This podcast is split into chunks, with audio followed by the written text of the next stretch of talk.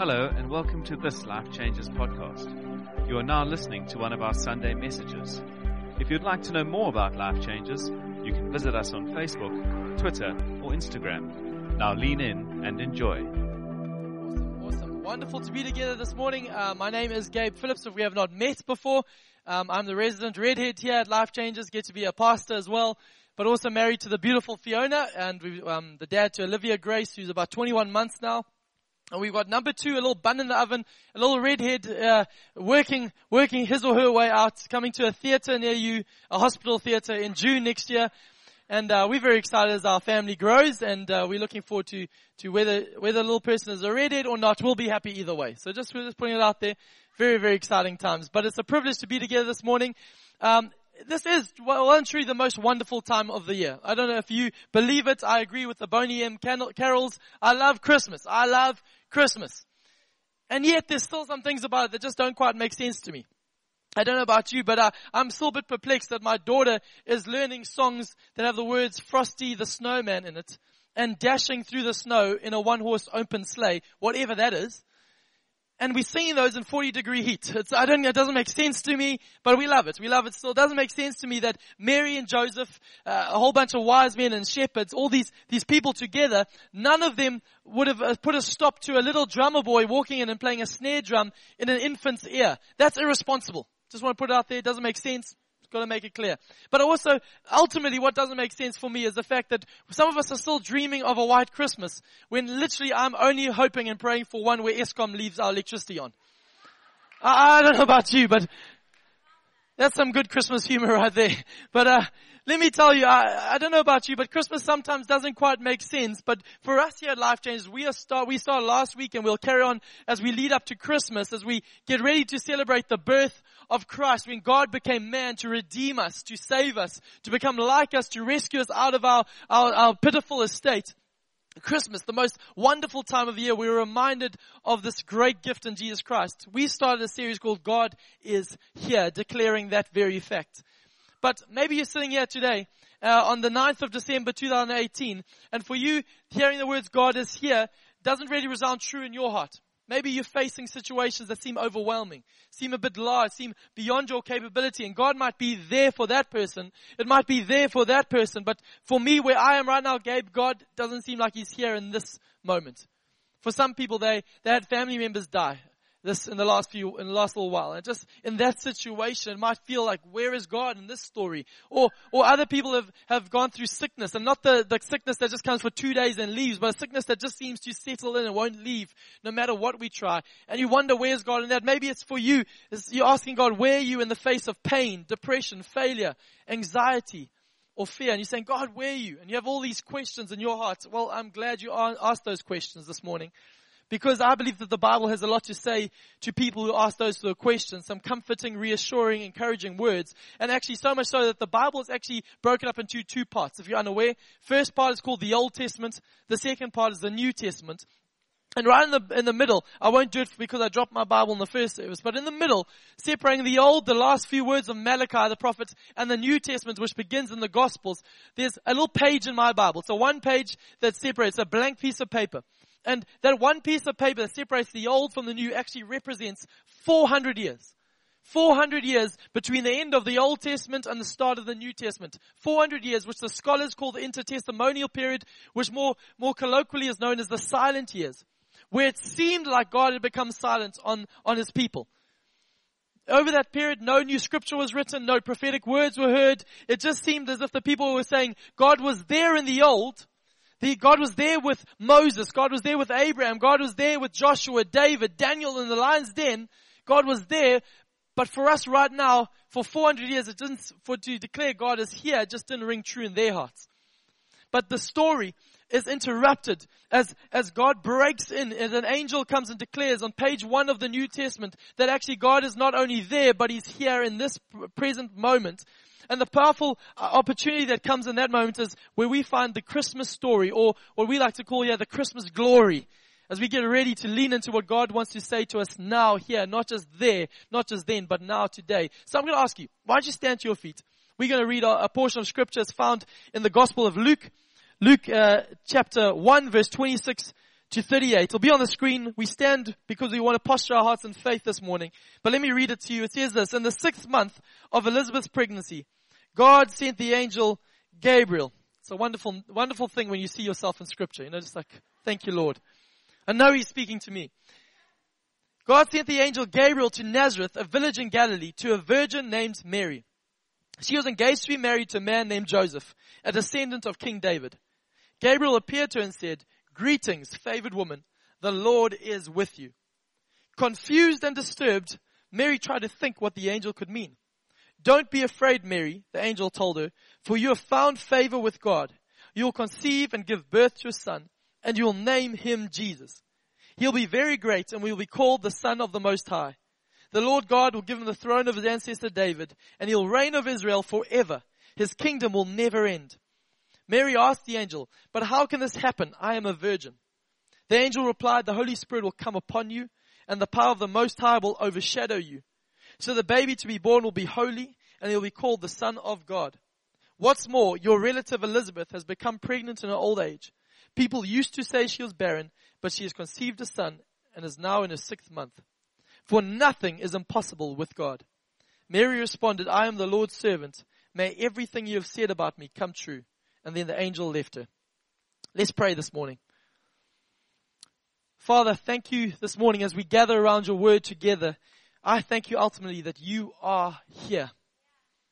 We're not just speaking into a vacuum. We're not just doing a religious activity. We are gathering where the presence of God is. You are here with us. And I thank you, Father God, you are here to speak life in into every disappointed, every disqualified, every dysfunctional, every doubting heart. And I pray by the power of your word, would you do what only you can do and bring life to every single one of us here. In Jesus' name I pray. Amen. Amen. Why don't you take a seat, give a high five to someone next to you on the way down, a fist bump if you're more courageous, or even a holy kiss if you know them well. Massive privilege to be together. This morning, before we get into this quite familiar passage of scripture that a lot of, and if you've been around in church for any length of time, you would have heard preach eh, now and again, especially around this Christmas time, a familiar portion of, of text, but I believe that God has, has got a lot for us in it. But first we have to lay some groundwork and get some context to this, this text that we're reading. Firstly, we have to understand that, that actually the scripture opens up and tells us this took place in a place called Nazareth a little town in a, in a, in a, in a province of Galilee. And the incredible thing about Nazareth, when we see the word Nazareth there in scripture, it's the first time this town is mentioned in all of scripture. So all of the Old Testament, all the 39 books of Old Testament, none of them have a reference to Nazareth. This is the first time all the old rabbinical extra writings of the Jewish, uh, Jewish tradition and oral traditions, none of them up to this point mention Nazareth. Nazareth, why, was actually one of those backwater towns. It hosted about, the stats will tell us around 50 to 100 people at this time. It was one of those one horse towns that you, on a road trip will drive through, you'll blink and it's gone. You might stop there for uh, some co- a bit of coke and, and a little bit of a petrol in your tank, but that's about it. Not much else going on in this town called Nazareth. What's more of it was that it actually was become a bit of a, a punchline uh, of jokes. It was a bit of a punchline for the, the, the, the, community of that day. So far, as much in John chapter 2, one of the disciples, when he hears about Nazareth, he says this, he says, what good comes from Nazareth? It's almost like sarcastically joking, Nazareth, you come from there, shame. Shame. It was almost, you'll say, an Englishman, an Irishman, Irishman, and a Nazarene those are the jokes they would have told because Naz- Nazareth, what good comes from Nazareth? And actually we find that actually Nazareth is where this story begins. 400 years of silence is, is broken in Nazareth with God declaring God is here. And he starts in a town called Nazareth, which if you look at the etymology of that word and what it actually means, Nazareth means separated. So it's fascinating that the, the gospel gets declared in a town that is backwater, run of the mill, on the side there, small population, nothing good comes from Nazareth. It's a punchline of a joke. Its very name even means separated from, from mainstream life and culture. But God says, I'm going to start there, in Nazareth. We find Nazareth as the starting place. What's more though, as we meet in Nazareth, the angel reveals himself to a, a, a woman, a young woman, and actually maybe tradition, Christian church tradition will, will paint dramatic pictures of Mary and they'll put uh, uh, this uh, in, in stained glass windows, pictures of a, a Mary that looks like in the mid 30s with a bit of a halo on and this beautiful glow as if she's been using some wonderful Nivea products. Just like, wow, Mary. when scholars will actually tell us she was more likely a, a young teenager between the age of 12 and 15. They'll say that that's probably her age. So if you want to get your head in the game about Mary, to, to get a proper understanding of her, she probably, if she was born now, she would have been Instagramming her food. That's Mary. She would have been talking in hashtags and emoticons. This is Mary. Mary would have been a teenage girl. She would have been actually probably somebody who's counting down the days till Ed Sheeran comes. That's the Mary we're dealing with here. A young 12 to 15 year old. And actually, scripture tells us she would have been a, a, a very, a peasant girl a poor girl because actually when her and Joseph go to the temple a little bit later, they provide the sacrifice, which is a bird, which if you read Leviticus, is a, if people provide a bird as a sacrifice, it shows that they didn't have enough money to buy the proper lamb sacrifice. So this was a young peasant girl who was young from a town called Separated. Not more, more than that. Is the fact that she was a woman should get our attention. Why?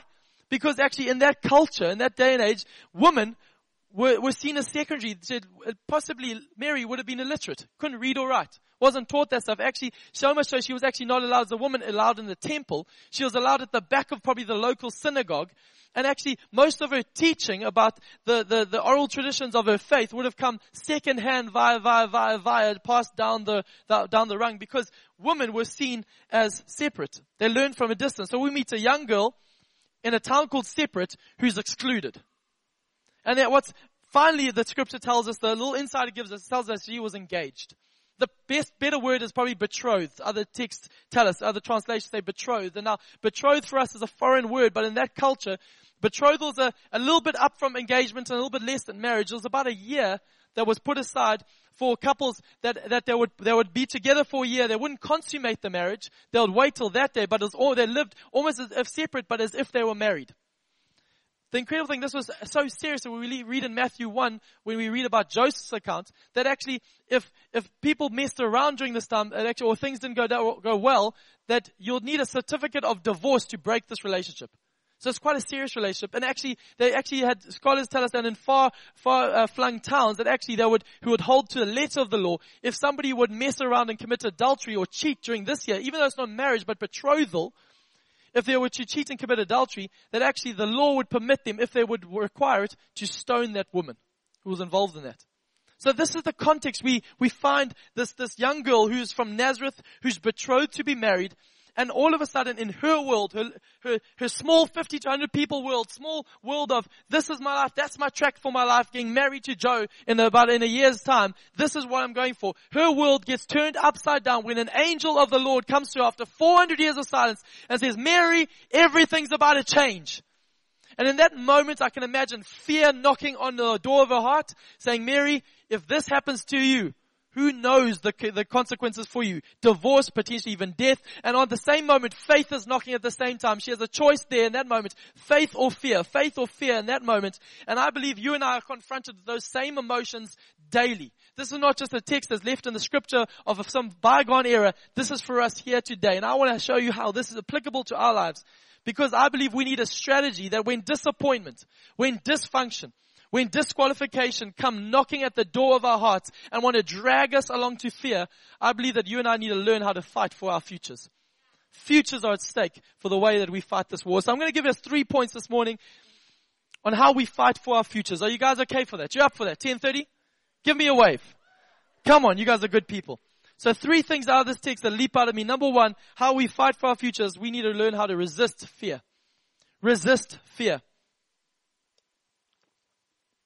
a few months back. It was a, it was a, it was an early evening and uh, the sun was just setting.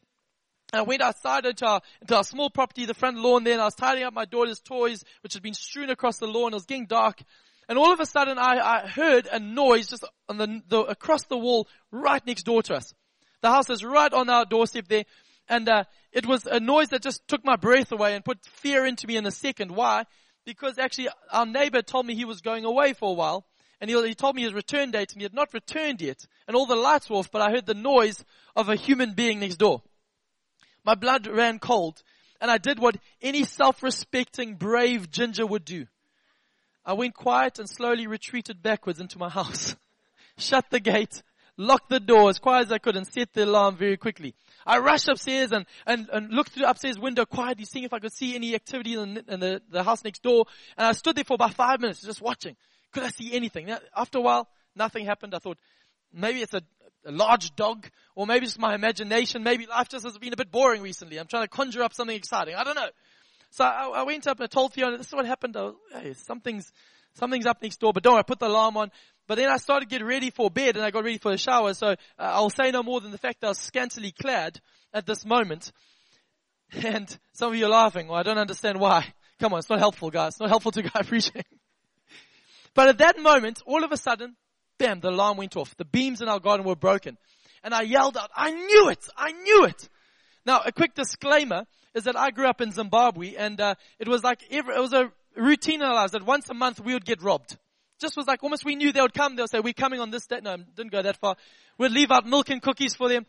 No, but but it was it was a regular occurrence. We had uh, robberies happen in our in our neighborhood all the time. So we just the security would get bigger. So an alarm sound it does something to me that I don't know if it does to you. But when I hear a house alarm, something triggers in my brain. Fear just erupts in my brain. So much so that this evening, when when I heard the alarm, I said, I knew it, I knew it. I started to run around like a little bit of a headless chicken in this moment first thing you probably should do is answer the ringing phone to, to talk to the armed response. Maybe the next thing is to pick up a golf club or a weapon of choice.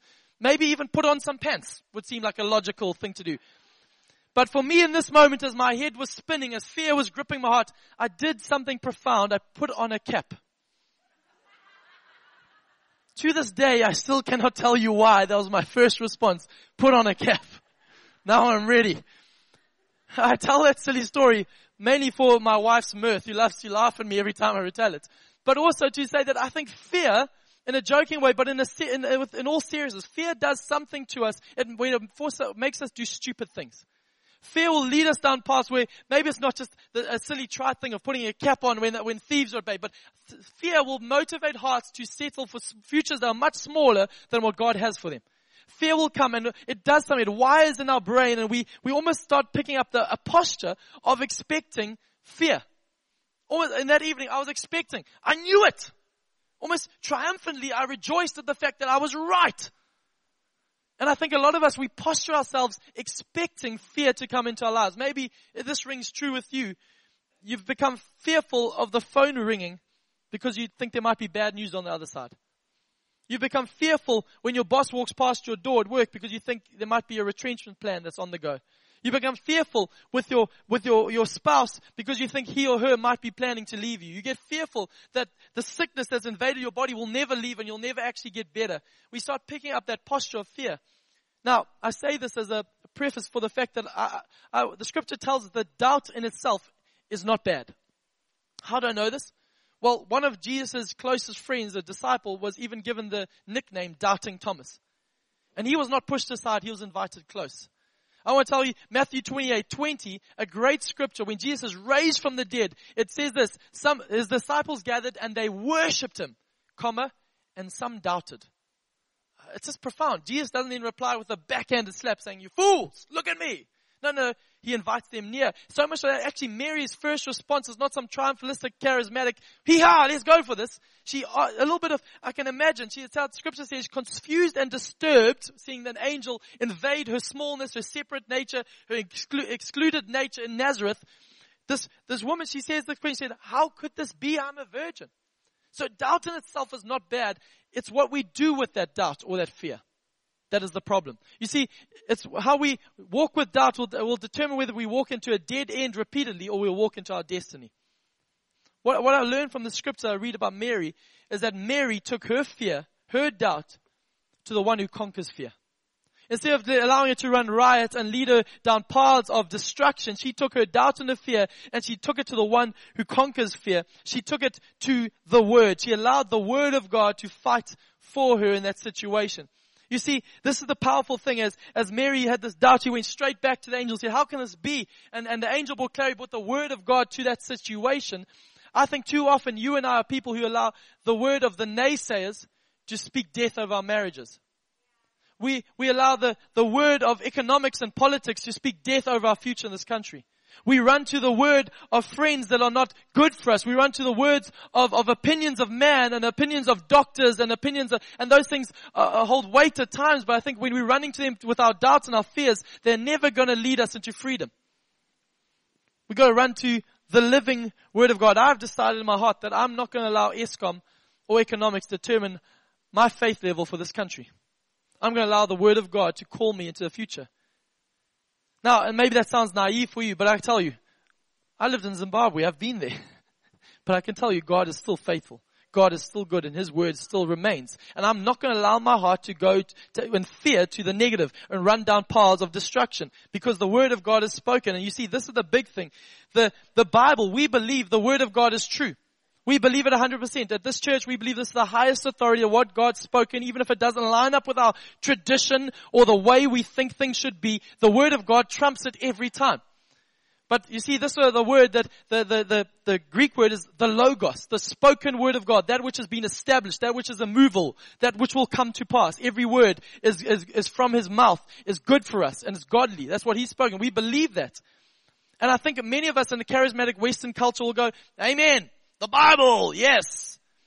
The problem is, I think for, for us, for Mary, this is a girl who grew up and she probably would have known, and we know she knows something of scripture. Why? Because in Luke chapter 2, she breaks forth into song, which is all scripture from the Old Testament. She starts singing the Bible out loud. So she knows scripture. She would have known the prophecies that God is going to come through a virgin. She, that the Messiah will come through a virgin. She knows those prophecies. But all of a sudden, those prophecies of God there, yeah, that's good. Yes, amen. Preacher, the God there comes and in her uh, situation, the angel says, those prophecies are you. Fear hits in. Possibly doubt comes in. What? No. God's there, but no, surely not here. And you see, I want to tell us in this moment that actually that we, we believe the Logos, what God has spoken, but actually we can't just settle there. We need to allow it to become rhema. Uh, it's the Greek word rhema means the, the logos, the spoken word of God exploding to life for me. Rhema is not just a church in Joburg. It's a, it's a word that says that the word that God has spoken is not just good for them or there or there, but it's good for me. And allow it to become revelation, allow the penny to drop for you, because it's only the word of God that will sustain you in that situations. Let me make this real for us. In the year 2003, my family uh, moved from Zimbabwe to Durban on the on the back of all the political upheaval uh, and and all that was going on. And my dad, who had built the home, his our home that we lived in from scratch with his own hands almost, uh, but all his finance for 30 years he had built this home, paid the mortgage off. Here for 30 years he had been paying into a pension fund. We had been he had done everything godly in a godly way, raising his children in a godly way. Had, had worked in the company and got favor, but all in a, in a moment it seemed like all of that had disappeared. Overnight, the economy collapsed and everything worked for was worth zero. And we had to uh, immigrate to Durban. We arrived in Durban with literally a, a, a bit of money in our pockets and our bags in our hands. And for the next year, we lived at the mercy of people in a local church there who put us in the in their gar- uh, granny flat at the back of their garden, one bedroom granny flat. And I remember that year distinctly. I was 15 years old, and uh, I remember the the time. This was not a triumphant year for my dad. This was not a charismatic, yes, God is good year. It was probably the toughest year of our lives. And I, I remember going to school every day and coming back and my dad would go out as well. He would take his CV, but as a 50 year old male in a new country with not many connections, many of those doors would be politely shut saying no thank you, no thank you, no thank you. And the one month became two, three, became a year of no employment and fear started to knock at the door. Fear started to knock at the door of the, of the door of my dad's heart. But I, what I'm so grateful for is I came home from school and would leave for school every day. I would leave a picture of my dad. Oh, it's, it's, it's burned into my brain of my dad sitting with the scriptures. Scripture. This was a godly man who knew the word of God, who knew God had been there in Zimbabwe, had been faithful. But now in the situation where everything been stripped away, was asking the question, is God here? But as he read the scriptures, he sang out them loud. And I saw not with loud voice, but just with a conviction of heart. As he took his doubts and his fears to the word of God stumbling at first, but he took those to the word of God. I saw faith start to trickle into his heart. What's more, as a young man who was watching for the first time, I saw what real faith looked like. Faith that was not based on circumstances, but based on one who was higher than the circumstances. And faith exploded in my heart for the first time. I, I want to tell you that fear is going to come and knock on your door. Fear is coming to knock on your door. But I'll say, will you choose to open that door or will you resist fear and lean into what God has for you? Point one, resist fear. Secondly, we need to pick up our second response from scripture is that Mary didn't just resist fear, she responded in faith. Responded in faith. The scripture ends with her saying this, I am the Lord's servant. Let it be done unto me as you have spoken. Now that's a profound line. So profound in scripture because actually for Mary saying yes to this, this proclamation over her life, it would come with the knowledge of definite discomfort through pregnancy. It comes with the knowledge that actually there's potential divorce, Joseph leaving a financial wreck and ruin and destitution. There's the potential even of death laying on the other side of this, of this, uh, saying yes to God. Because if Joseph doesn't believe her that actually this is of God, and not of some other man, the whole culture could shun her and exclude her and separate her and push her away. So this yes is not light and fluffy. I'll do it. This is a yes that's backed with the pressure of going, actually, if God is not who he says he is, I'm not going to stand. But this is Mary stepping out in faith. She responds in faith. You see, faith to be faith requires action. Faith to be faith requires, uh, needs, needs to be walked out, needs to be acted upon. You see, for Moses in the Old Testament scriptures, Moses at the, at the banks of the Red Sea with the Egyptians behind him, faith to be faith needed him to lift up his staff. For, for Joshua, faith to be faith, uh, before he crossed into the, the, the, promised land, he had to step into the river. Faith to be faith uh, for David was for him to pick up the stones. He stared in the eyes of Goliath and fling and let go of those stones, trusting that those things would be enough. Faith requires action. Faith is a response system that we need to put in place. I say that because I think for many of us, we've got the enemy looming large in front of us. We've got opposition tearing down behind us that we know we can't outpace. We've got a situation where we just feel like we're moments from going under and being overwhelmed. But I want to ask you, what does faith demand of you at this moment? Because I, I, I know I've said things like this. I want to be generous, but I don't think my budget can handle it right now. I've said things like, I want to confess, but I don't think my emotions are strong enough. I want to step out and start that new initiative. I want to speak to that colleague about Christ. I want to challenge the status quo, but maybe it's not my place to do so. I've said all those things and, but actually it came real to me when we fell pregnant with our little girl Olivia Grace and we heard the news for the first time and joy erupted in my heart as, as a, a proud new dad that I'm going to be a dad. But what followed very quickly is we went to subsequent doctor visits, so they told us the potential, uh, you need to sign up for this test and this test and this test to make sure there's no the, this, this scenario over your baby and this scenario of your baby. And then they also said, don't tell people you're pregnant yet. Wait till this certain marker because most pregnancies are, are lost during this time. And, and all these words were spoken. And we've also been involved in pastoral work for the last 10 years. And I've seen many couples fall pregnant and unfortunately have the, the pain of a miscarriage or, or, uh, uh, yeah, things that go wrong. And I remember at that time, fear at that moment starts knocking at my door in a very real way. Not just out there, but right here in this moment, fear is going, what you going to do at this moment? And for me, this is not for everyone, but for us, where I felt actually all these suggestions of the test that could need to be done to make sure of this thing, and also keep quiet till this time, I couldn't do that because we preach community here. I preach community. I said community is not just at the good times, it's also in the bad times, the tough times. And if I really believe that, how can I exclude people from that journey in, because it might not go well? So for me, I had to stand up and I had the privilege of preaching at our congregation in Milton. And I said at the five week mark, we're pregnant. And there was an eruption. Yeah, everyone exciting. But people don't know. It wasn't an announcement for them. It was a declaration for me. That actually I was saying, no matter what happens, actually whether the baby lives or dies or it's not perfect or the health is not brilliant, I don't mind because I actually, I care, but I trust him more. I trust Him more than allowing fear to rattle me and shake me. Actually, faith demands me to respond. For me, that was helpful. And actually, I had to walk that journey the whole way through because fear wants to keep taking our minds to the place, keep doing stupid things, keep going down small paths, dead end ways. And actually, at the eighth month part, uh, stage of the pregnancy, just before she was born, we were, we were told that actually she, she was breech and the potential that she had the cord wrapped around her neck. So we couldn't have a natural birth because we have to have C-section all of a sudden knocking again, fear going, what are you going to do now? Because those words in a dad's ears, there's a cord wrapped around her neck, just freak people out. But I had to keep choosing again and again. I'm going to respond in faith. I'm not going to back down. I'm going to resist fear and I'm going to respond in faith. And actually this is the journey every, every day, every time since then when Olivia gets sick and the, the crying goes on for a bit longer and I don't know when the coughing just stays and I don't know how to stop it. That fear wants to rise up and knock on the door. I have to have a strategy. I've got to resist fear, but I've also got to respond in faith. Because actually I've got to start learning a new way to walk into my future. This is how real it gets for you and I. I want to land this morning with the final thought in this, this thing, I'll call Impele up to play keys because this point sounds more dramatic when there's keys, I think. But I, I really have, as I've been reading this text, I think a lot of us, we, we need to learn how to resist fear. We need to learn how to uh, respond in faith. But actually, it's something that's profound wedged in the story is that we need to learn how to receive His favor.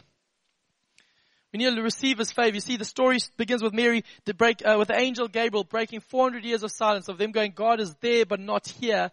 400 years of that pain, that separation, exclusion of not knowing, the angel comes and declares this, not with a big theological treatise or some big uh, exposition of the text. No, no, he just gets up and the angel says, Mary, you have found favor with God.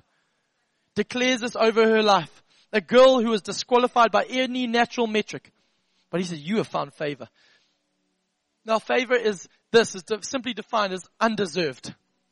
Favor is unearned. Favor is not worked for. It's not borrowed for. It's not begged for. It's not pleaded for. You can't curry this favor. This is a favor from God that's purely determined not by your nature, but by His. A favor from God to you and I. And this was the declaration. The first time as God declared the gospel to Mary in the new covenant, declared yeah, that this was not just for Mary, this is for you and I, an invitation for every single one of us who would follow. You see, what, what happened here is the fact that God has declared it and the angel came and declared it to Mary and subsequently has declared it over our lives. You have received favor. It's been declared. Now we have to believe it and receive it for ourselves. So easy to say, yeah, for them. Great for them. They have found favor. Yes, they have found favor. It's not determined on your circumstances, it's determined on His nature. But you have to believe it for yourself. And here's something that's profound. Mary asks the question, how's this going to happen? And the angel says to her, let me tell you, Mary, the Holy Spirit is going to come upon you and He's going to overshadow you and He's going to birth the life of Jesus in you. Now it's profound. That's like, wow. But the incredible thing is that's not the first time we've seen those words come upon and overshadow in scripture. Actually, if you turn to page one of scripture, Genesis chapter one, you see it, the, one of the first words you see is saying, It says the earth was dark, empty and formless. Just like Mary's womb. Nothing natural going on in there. How can this be, God? The earth was dark, empty, and formless. And says this, the Holy Spirit was hovering over the deep. The better rendition of the word was, he was overshadowing the deep. It's the same word that's used in Genesis 1 as in Luke 1. But also the incredible thing is if you look at when Jesus died and went into the tomb, the book of Romans and 1 Peter 3 tells us the Holy Spirit raised Jesus from the dead. And the 1 Peter 3 tells us the Holy Spirit, how he did, the Holy Spirit was hovering over the tomb. A tomb that was dark, empty, formless, contained death, but the Spirit of God was hovering over that. Again, it, was the fourth time it appears in Acts chapter 1 when the disciples are fearful and Jesus says, I'm leaving.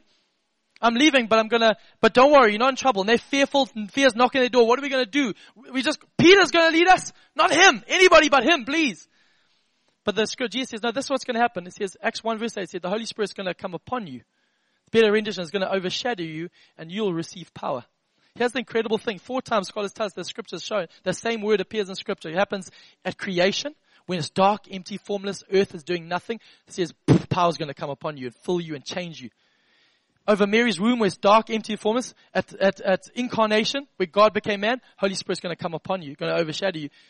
Over the tomb at resurrection, so the Holy Spirit's going to come upon Jesus and raise him from the dead in Acts chapter 1, Acts chapter 2 says, uh, over new creation going to come upon you. Here's the incredible thing for me as I read that text. Over situations that are dark, empty, and formless. Maybe your life is feeling dark, empty, and formless. Maybe your emotions are dark, empty, and formless. Maybe you say, I don't know where to go. I don't know, God's not here in this thing. Maybe it's good for them, but not here for me. I've got such faith for you today because this is the reason. Hope for you is that whether it was in the boom, in the womb, in the tomb, or in the upper room, God was saying, actually, I don't need your abilities. I can bring life to dark dark, empty, formless spaces, no matter, based on my nature, not yours. Based on my nature, not your circumstance. Based on my ability, not your separation, your exclusion, your doubt, your disqualification. When fear comes knocking, we answer, open the door to receive His favor in that moment. Because this is the power of the Holy Spirit. C.S. Uh, uh, Charles Spurgeon sees it this way. He calls the Spirit of God and God's favor the hound dog of heaven. Maybe you think you're far from God this morning. The hound dog of heaven will pursue you and seek you down. Psalm 23 tells us that His mercy and love will, follow us for the, all the days of our lives. It will follow you and follow you and follow you. When the faith, fear comes knocking, open the door to the hound dog. His favor wants to invade your situation. Your life is dark, empty, formless. Your finances dark, empty, formless. Your marriage is dark, empty, formless. I've got nowhere to go. Perfect conditions for God to bring His life. Because that's how favor works. It ends with this reality. And this is why I have hope for us today. I have such hope for every single heart here today, including my own. I've such hope for my future and my ability to parent, my ability to provide in this situation, in this country, in this moment. Why? Because God takes nobodies from nowhere and says, I'm going to bring my life of God through them. God takes a, a woman who was excluded, who was in, living in a town called separate. A town that was called separated. God says, I'm going to go there to bring them into the family of God. This is the good news of the gospel and this, this whole scripture lands with us. Says this, the angel with delight I can imagine declaring over Mary, for nothing is impossible with God. Now here's the thing. If I was reading that properly, every time I almost read it, I almost read it wrong. I almost say nothing is impossible for God. Which is true. Which is logos. Which is, yes, we all probably would nod. Yeah, nothing is impossible for God. Sounds good. But the angel says it's not just logos, not just for there, not just, yeah, for God, yeah, He can do it. He's brought that near to you. God is here in your situation, in your dark, empty and formless, in your ability. I don't know how to make this work. He says, nothing impossible with God. Partner with me. Watch, invite me into that situation. Watch what I'll do. I want us to ask us if we'll stand at this moment. Because I have got faith burning in my heart that no matter where you stand this morning, whether your marriage is in a mess, if your marriage is in a mess today, or your relationships are chaos and you don't know, you don't see a way forward, or you're saying, how will we navigate this? But how? Resist fear, respond in faith, receive his favor. If your addictions are out of control, resist fear, respond in faith, receive his favor. If your emotions are in turmoil, if your heart is filled with anxiety or depression, this is how we break the back of fear. Fear will keep knocking. Fear will keep coming because the Bible promises us that in this world you will have trouble. It's coming. Live long enough, we will bleed. But take heart, he says. Take heart, I've overcome the world. And actually we have authority because of the power of God, the favor of God, that we can resist fear. We don't have to open that door to fear. We get to resist fear. We get to respond in faith and we get to receive His favor. And when our future seems separated, when our future seems excluded, when our future seems dark, empty, and formless, He says, I've got a different way. It's not about you. It's about my Son, Jesus Christ. Can we close our eyes in this moment? If you're here today, and you're saying, ah, I've been opening the door to fear too often, whether it's your finances, your emotions, your relationships, your future, your whatever, your, your addictions, you've been opening to fear and you say, I don't know, and you're carrying this dark, empty, formless space, but saying, today, I'm going to allow the Spirit of the living God to breathe life on that area. If that's you, faith would dictate there needs to be a response. This morning I say, could that response be your hands and your hearts lifted to heaven? If that's you, lift them as high as you can. We resist fear by responding in faith. Father, these hands are lifted to you as a response and indication of our hearts. This is a surrender moment. As we say, you take my dark, empty, and formless, Jesus. You take that relationship that I see no way forward in. You take that emotional state that I'm in and you say, I don't know what to do with that. You take that anxiety, you take that depression, you take that sickness, you take that fear, you take that economic, economic state, and I say empty, dark, and formless, God, perfect conditions for you to work. I thank you right now as people in this moment, an act of war, as they are resisting fear in this moment, as they are responding in faith. I thank you, Father, we get to receive your favor now because of your son Jesus. Not worked for, not earned, not begged for, not pleaded for, but received because the Son of God is declared that whom the Son sets free is free indeed. I thank you, Father God, the the back of fear is broken right now, and that door does not need to be opened. In Jesus' name. I thank you for this, Jesus. I thank you for this. In Jesus' name we pray. Amen.